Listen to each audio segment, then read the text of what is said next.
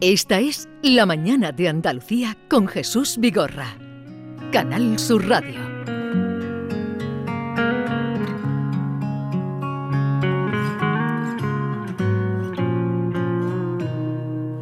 A pesar de que la luna no brille mañana, me dará igual solo verte reír lo que me hace feliz.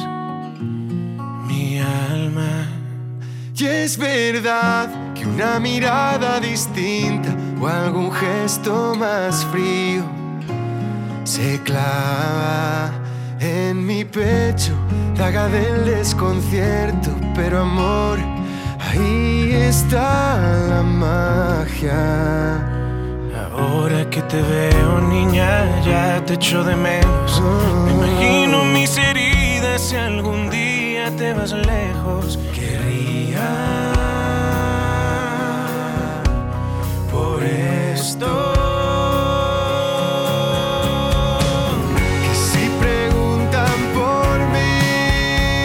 Les anunciaba esta mañana que tendríamos al final del programa la visita de Alex Ubago y aquí está con nosotros. Alex, buenos días. Buenos días, Jesús. Bienvenido. ¿Qué tal? Muchísimas gracias, un placer. eh. Y Carmelo. Villar, eh, haz los honores a nuestro invitado de hoy. Eh, Alejandro Martínez de Ubago Rodríguez, de la quinta del 81. Alex Ubago, nacido en Vitoria y criado y educado en Donostia, en San Sebastián. 20 años, Jesús, hace que está el señor en la bresa. 20 años, además, que todo hay que decir, que llegó y topó. Y ahora, claro, para celebrar estos 20 años, nos viene con A Gritos de Esperanza esta canción, que es el adelanto de un álbum que hará, pues bueno, de celebración de esta carrera y que aparecerá en la próxima primavera en el año 2022. Que nuestros ojos si brillen mañana. Esta mañana mm, eh, ya poníamos otra, anunciando que ibas a venir, poníamos esta canción y también poníamos otra, esa canción tan bonita que tienes, creo, ver la lluvia caer. Sí, aunque no ¿Te te, pueda ver, aunque no te pueda ver es el Aunque no título. te pueda ver. Efectivamente, sí. Es que estamos metiendo todos los- Cuéntale, Maite, por qué hemos puesto... días Maite, buenos para- días. para que Hola, llueva, ¿no? Alex. Qué bueno, qué bueno. Buenos días. Hola. Es que nos lo ha pedido una Buenos días. ¿Qué Sí, tal? qué Sí, bien, nos lo ha pues. pedido. Estamos haciendo invocación a la lluvia y entonces estamos eligiendo canciones así bonitas que, que recuerden la lluvia. Nos han dicho, por favor, Sí, Alex pues mira, Ubago, estás- sin que ella supiera que hoy estabas aquí. Así que estará Claro. encantada. Yo soy el, eh, la persona perfecta para invocar a la lluvia, además porque soy donostiarra, y, o sea que directamente me- criado, me ¿no? la- me la viendo, la lluvia por la ventana, ¿no? Exactamente. Y, y esta mañana sonaba y, en fin, y dices que te gusta la lluvia. Bueno, esta canción a- al menos la inspiró la lluvia. No me queda más remedio, ¿eh? Pero sí, eh, dicen que, fíjate que en, mi música hay mucha melancolía eh, y en, en muchas, eh, en, en muchas canciones de grupos de mi tierra, pues como, como La Oreja de Van Gogh, como Duncan Du, y muchas veces hemos comentado que, que hay una parte que creemos que tiene que ver con el clima. Sí. Pero muchas veces componer, Eso, claro. eh, viendo la lluvia a través de la ventana, da cierta melancolía y cierta nostalgia a lo que Hay haces, un ¿no? poema de Borges muy bonito que ha sido muy cantado. Creo que el primero fue que lo cantó, fue el Cabrero. Miguel Poveda también ha hecho una versión que dice: La lluvia es algo que siempre sucede en el pasado. que es el Sí, tema qué melancólico. bonito, sí, muy sí, bonito, sí, muy- sí, dice sí. ese verso. Oye, ¿y, y cómo ha cambiado 20 años la música desde que, que tú empiezas? Uy, ha A cambiado. día de hoy, que vienes con este tema que estamos estrenando. Ha cambiado bastante. Fíjate, estamos aquí hablando con Carmelo antes de entrar a la entrevista y recordando viejos tiempos, ¿no? Y, y claro, claro que ha cambiado. En, en 20 años eh, cambian mucho las O, cosas. o tu ¿no? manera de Yo, vivirla, ¿no? Y de, eh, en general, tanto visto desde fuera, yo fíjate, mis primeros discos salían en cassette y ahora ya casi se está, eh, está en extinción hasta el, el- hasta el disco, ¿no? O sea, Hay, hay una, hay una historia, por ejemplo, y es que eh, tú empezaste casi de adolescente con Sí. canciones melancólicas que lo petaron en- en el- Sí. Mm. con, con todos los adolescentes de este país.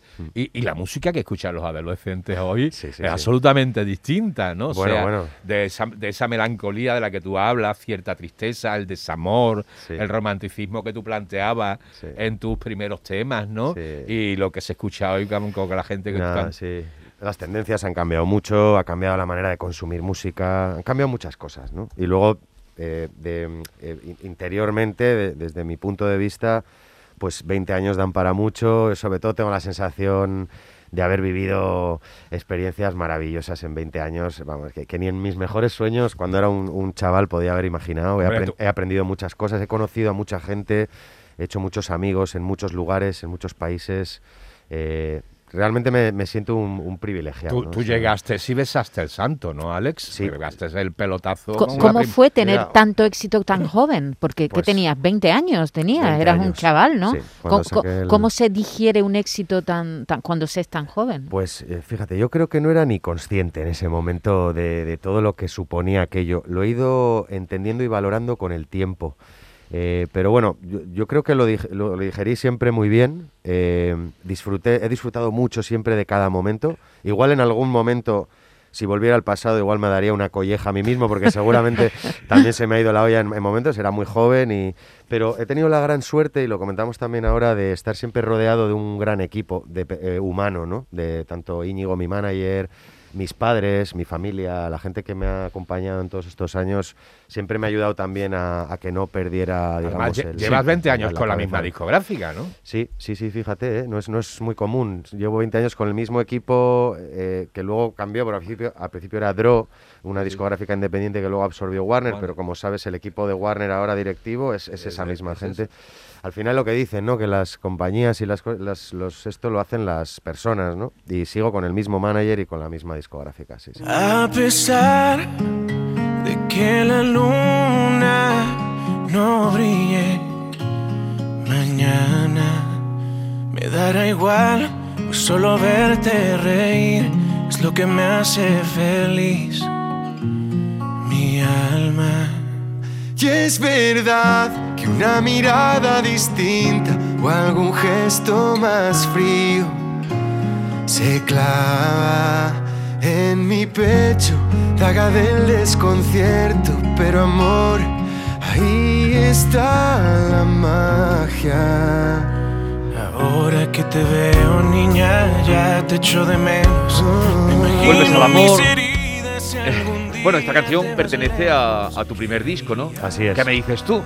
Eh, ¿Qué Eh, pides tú? Sí, ¿qué pides tú? Perdón, ¿qué pides tú? Este fue el- en su día el segundo single que saqué y que ahora he regrabado, con, como veis, con Jesús de Rake, eh, como parte de un disco que es una, bueno, una celebración de estos 20 años de, de carrera, que, que es como un cumpleaños, una fiesta de cumpleaños entre amigos, porque he regrabado todos mis éxitos acompañado de ¿Cómo otros se vuelve? ¿Cómo eh. encara uno las canciones de toda la vida? Porque, por ejemplo, tu- tu- tus canciones son muy del momento. Muy, Los primeros éxitos son las canciones de, de un chavalote, ¿no? Y ahora es un tipo Sí. eh, de 40 años. Sí. ¿Cómo, ¿Cómo te encaras volver a, a- meterte en el estudio con una canción que hiciste hace 18 años? Sí, la verdad es que no ha sido tampoco tan difícil. Es verdad que mis canciones, eh, había una cosa que me decían cuando yo empezaba y la gente no, no, no me conocía a nivel imagen, sino que conocía mis canciones.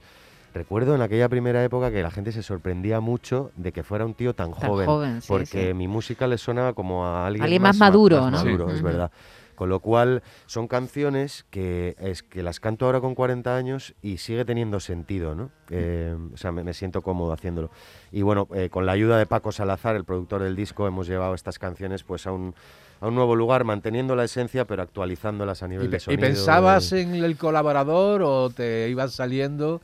¿Cómo ha sido elegir la- las voces que, Sí. que van a, a cantar contigo en el disco? Sí, a ver, esto fue no fue muy premeditado. Empecé a llamar a algunos compañeros para invitar a unos a cuatro o cinco artistas al disco y fue tal tan buena la respuesta de mis compañeros eh, sumándose al proyecto que me vine arriba, empecé a llamar a más a más y se acabó convirtiendo en un disco de duetos en el cual algunas canciones ya como que me las imaginaba en voz, en la voz de algunos, otros, por ejemplo, al, al llamarles me contaban, oye, pues a mí es que esta canción es muy especial para mí, por esto, por lo otro, y, y hubo también eh, algunos invitados que eligieron su propia canción y, y bueno, pues eh, Y- más o menos de esa manera. Y ¿no? este disco de 20 aniversario lo arrancas o por lo menos nos entrega a gritos de esperanza, pero eh, ¿qué otros temas van a estar contenidos en él?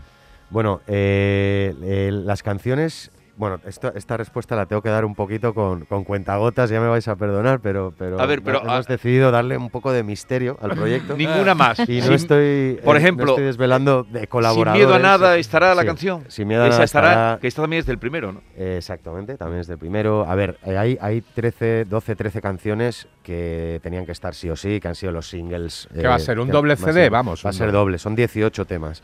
Eh, 18 temas, 18 colaboraciones. Alex, ¿quién oye- oía tus canciones por primera vez? Cuando tú componías, yo supongo que ¿dó- ¿dónde vivías tú? En casa de tus padres, ¿no? Estabas donde estabas estudiando. Era ese el No, típico, Tenías era 20 no años. el típico chico de la no, pero habitación digo con la que ya no vivías solo, Sí, que vivías en casa de tus padres, tú tenías tu guitarra y te ponías a, Tal a- cual. a El chico, de, componer. el chico de la guitarra en la habitación de casa Eso, de los eso padres. es, que ahora, que ahora yo hace Efectivamente. 20 años no se subía a, a- a No, las redes, no, no, no, eso no, va, no, no estaba, eso llegó más, más adelante. Entonces tú componías tu- tus canciones porque te gustaban cantautores, ¿no? ¿Quién, quién te gustaba? Tal cual. Me, ¿Qué me oías? encanta tu pregunta porque la respuesta es muy bonita. Eh, eh, bueno, yo en la época del primer disco escuchaba mucha música variada, pero si tengo que nombrar un par de cantautores que me marcaron fueron Ismael Serrano Ujú. y Alejandro Sanz. O sea, yo creo que si metes en una coctelera a Ismael Serrano, a Alejandro Sanz y lo aderezas con un poco de uvago, es, es Y un poco de lluvia. de- y un poco de lluvia, de. Donostiarra. De ahí sale mi primer disco. ¿Y, y quién oía Y- las esas y- canciones primeras? Y, y yo, mira, recuerdo cuando yo todo mi primer disco lo compuse cuando todavía vivía con mis padres en la, en la época que estaba en la universidad y tal. Y recuerdo que cada vez que terminaba una canción, iba al salón de casa, les, eh, les sentaba a mis padres delante mío y les tocaba la canción con la guitarra. Y, y ellos eran mi, ellos Y- fueron mi primer público. ¿Y qué te decían? Bueno, yo, yo creo Se que no echaban- eran, no se echaban muy a temblar. No eran muy objetivos. Porque si estabas, no, pero si estabas estudiando en la universidad, Qué bien lo hace y el tú, niño. y tú Y venías decía, con la eh, guitarra, eh, claro. dirían, se echarían a temblar. Se en la echaban a universi- temblar. ¿Qué estabas estudiando? Eh, estudiaba Administración y Dirección de Empresas, fíjate. ¿Y te terminaste además, la carrera? Y además no terminé la carrera porque llegó un día en el que fui a donde mis padres les dije que quería dejar la carrera para apostar por la música, cosa que les dio un poco de sustillo, pero por suerte siempre, siempre me apoyaron y bueno, pues mira, salió bien la cosa, por suerte. Y aquí Oye, estás.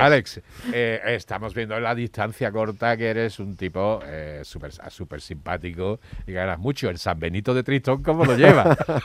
Ese, bueno, eso ya lo tengo, lo tengo ya superado, ¿no? Eh, es verdad, no sé. ¿Pero eso eh, por lo qué? llevo bien, no sé. no- Por, por- le echo, hombre, le por echo los humor y- temas, ¿no? La- Lo que hablábamos de la Sí. melancolía, ¿no? Sí, sí, el tono lento de las canciones, ¿no? el desamor, ¿no? Efectivamente, efectivamente me he ganado esa, esa fama, supongo que gracias a mis canciones, eh, pero bueno. Pero entonces, Eh, si, si, eh, eh, si eso ha dado fama, hay que mantener el papel. Sí, eh, no vas a estropearlo. mira, Vamos Jesús, a ver, yo no reniego. No vas a poner a contar chistes. Exacto, Bueno, también. ¿Cómo ¿eh? que no? Si es la alegría de la huerta, No, nos lo está dejando claro aquí. Se, sorprende la gente porque, pues hombre, te, te- es yo siempre digo, es como cuando ves una peli y, y te piensas que el malo de la peli es malo en realidad también, ¿no? Sí. Eh, bueno, es un símil un poco tal. Sí, sí, pero- Pero sí es verdad que yo, eh, cuando me pongo a componer, soy un tío como muy melancólico y tal, no lo- eso no lo voy a negar.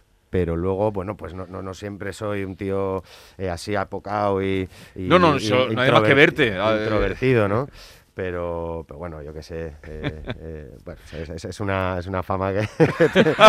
a, ver, a ver, vamos a reconocer que mis canciones tampoco son para, para bailar en una discoteca. eh, bueno, pero- pero Bueno, hay son. público para todo, ¿no? Bueno, para Porque las lentas, igual en las Sí. lentas. Y, No, y pero última- no- y no es verdad que últimamente- decimos, eh, y últimamente ha metido electrónica y bases así en, a- Sí. en- en tus últimos temas, ¿no? Sí, Más. parece una fusión. No, que pensamos, es verdad que ahora el reggaetón, el reggaetón o, o ese tipo de, de música latina está pegando muy fuerte, pero bueno, es que no todo el mundo oye lo mismo, ¿no? Ahora hay Claro tanta, sí. ¿no, Alex? Hay, ahora hay Claro de que sí, todo, claro ¿no? que sí. Claro. Antes la música parecía que, es. que todo el mundo hacía un poco lo mismo y ahora Sí. hay un montón de opciones Sí, de, elegir. en Latinoamérica hay una gran tradición de música romántica Sí. y tú lo Sí, petas allí. Sí, ¿no? es verdad. Sí, sí, sí, sí. Ahí hay, eh, tienen mucho tirón las canciones. eh, y bueno, y efectivamente tiene que haber Sí. de todo. Yo a, ve- a ve- a veces que me ha venido gente a decir, oye, ¿por qué no haces una canción, canciones más alegres? Eh, y bueno, yo, yo siempre digo, bueno, yo hago lo que me sale, ¿no? Y, y además es que tiene que haber de todo. O sea, yo qué sé, si quieres escuchar algo más alegre, pues igual no tienes que escuchar mis, mis canciones. Aunque también tengo canciones más alegres. También. Lo que pasa es que las, las más famosas, las que más se han dado a conocer. Pero, por ejemplo, las- estar contigo, miraba, esta composición tuya eh, cuenta con más de 60 millones de reproducciones en YouTube. Sí. 60 Sí, millones de reproducciones en. YouTube. Entonces, pues tú llevas tu línea y tu, Eso es, y tu eso es. público y tu estilo y tus seguidores. Exactamente. Son las canciones que me han, que, con las que yo he conectado con el, con mucho público, con mucha gente y, y jamás renegaré de, de eso, ¿no? Eh, y es que, bueno, muchas, muchas veces cuentas historias que aunque sean historias a veces tristes, pues eh, son historias con las que mucha gente se siente identificada. Y fíjate, estar contigo Sí, esta que escuchamos. o sin miedo a nada, me muero por conocerte, que la conocemos. Me muero por Son can- no son canciones de desamor, son canciones de, son declaraciones de amor en realidad. Pasa que Ujú. bueno, tienen ese tono un poco pues, que está dentro de mi estilo, un poco melancólico, pero, pero son canciones de, de amor, no son canciones tristes en realidad. ¿no? Oye, de esas 60 millones de reproducciones en YouTube de esta canción, ¿qué llega al creador? Pues mm, Aparte de la alegría, la vanidad, la satisfacción. Pero hablo ahora de poco- dinero. Un poco de calderilla. ¿Qué, qué- qué llega a un, a un creador que ha Hay un una mito, canción? ¿no, Ah, Alex, con el a tema ver. de, de los ingresos de... Sí, bueno, yo creo que esto es público, ¿eh? Los- las, las reproducciones en YouTube, en Spotify, en las plataformas tienen un, una, hay un dinero que se genera por cada reproducción, lo que pa- luego que va cambiando en cada país, me parece. Pero que luego a nosotros nos llega, a mí por lo menos me llega filtrado, porque estoy firmado con una discográfica, con la Sí. que tengo un contrato, un porcentaje y demás. Al artista independiente, pues igual le llegará í- porcentaje. íntegro, ¿no? Sí.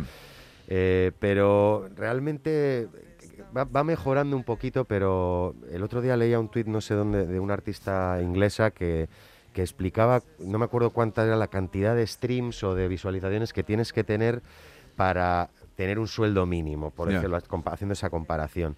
Y son realmente una barbaridad. Una barbaridad. Sí. o sea, eh, si te va muy bien y tienes millones de reproducciones, igual ganas dinero, pero, pero la mayoría de los artistas, Cierto. de- se- seamos sinceros, no tienen millones de reproducciones. Entonces es difícil vivir de eso. Al final dependemos mucho Sí. del, del No, pe- directo. pe- que es lo pero que era también para que nos concienciemos de lo que es eh, un creador que, que tiene este seguimiento. Esto, claro, cuando Sí, sí, se pero el la matiz, el industria el discográfica. matiz, Jesús, es que vivimos en un mundo de likes y de escuchas y realmente es un mundo ficticio, es un mundo que no da de comer, que lo que da es, es imagen y promoción. Y es que y, y esta transformación se ha producido sobre todo en estos últimos 20 años, porque desde que tú empezaste hace 20 años, ahora, fíjate cómo ha cambiado todo, ¿eh? La industria, muchísimo. la forma, todo, todo, ha- se ha dado la vuelta Efectivamente, completamente. efectivamente, ha cambiado muchísimo. Antes, no, bueno, yo empecé, no había ni redes sociales, ni, Claro. ni plataformas digitales, ni nada. Había que ir a comprar eh, el ¿Le, disco. le haces caso tú a- al tema de redes sociales y tal? ¿Estás Sí, pendiente? sí estoy, sí estoy ahí, bastante activo, la verdad. Sí, trato de estar.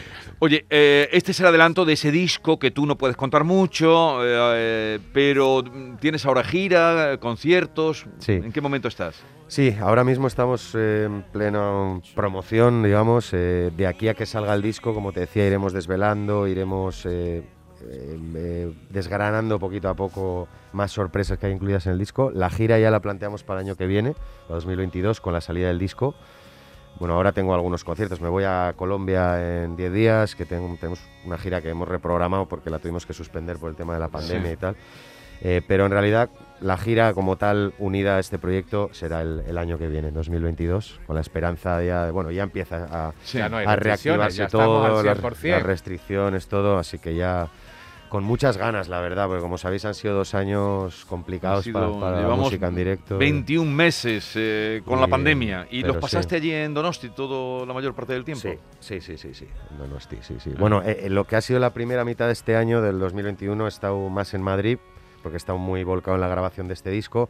Pero 2020. La- la parte dura, la parte dura, del confinamiento, todo eso, sí, en mi casa, en Donosti, con mi familia, con mi mujer, mis hijos.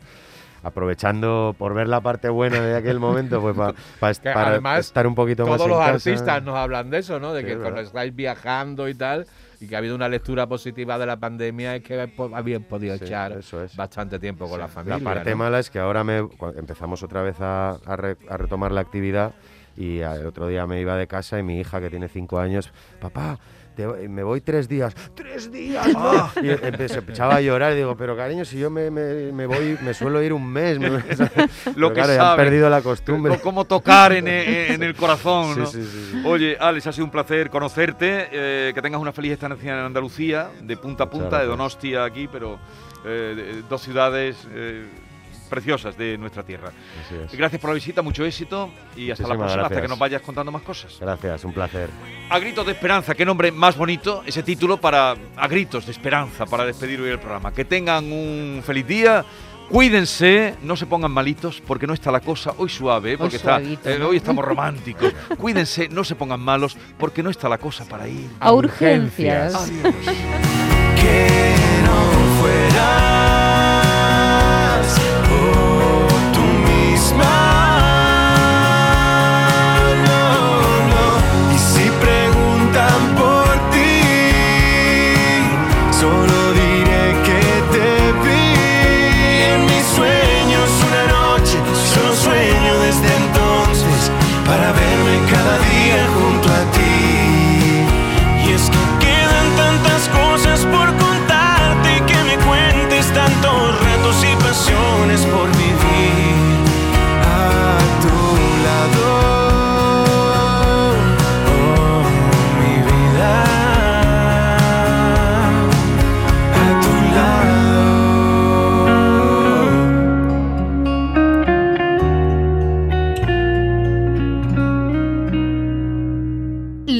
de Andalucía con Jesús Vigorra.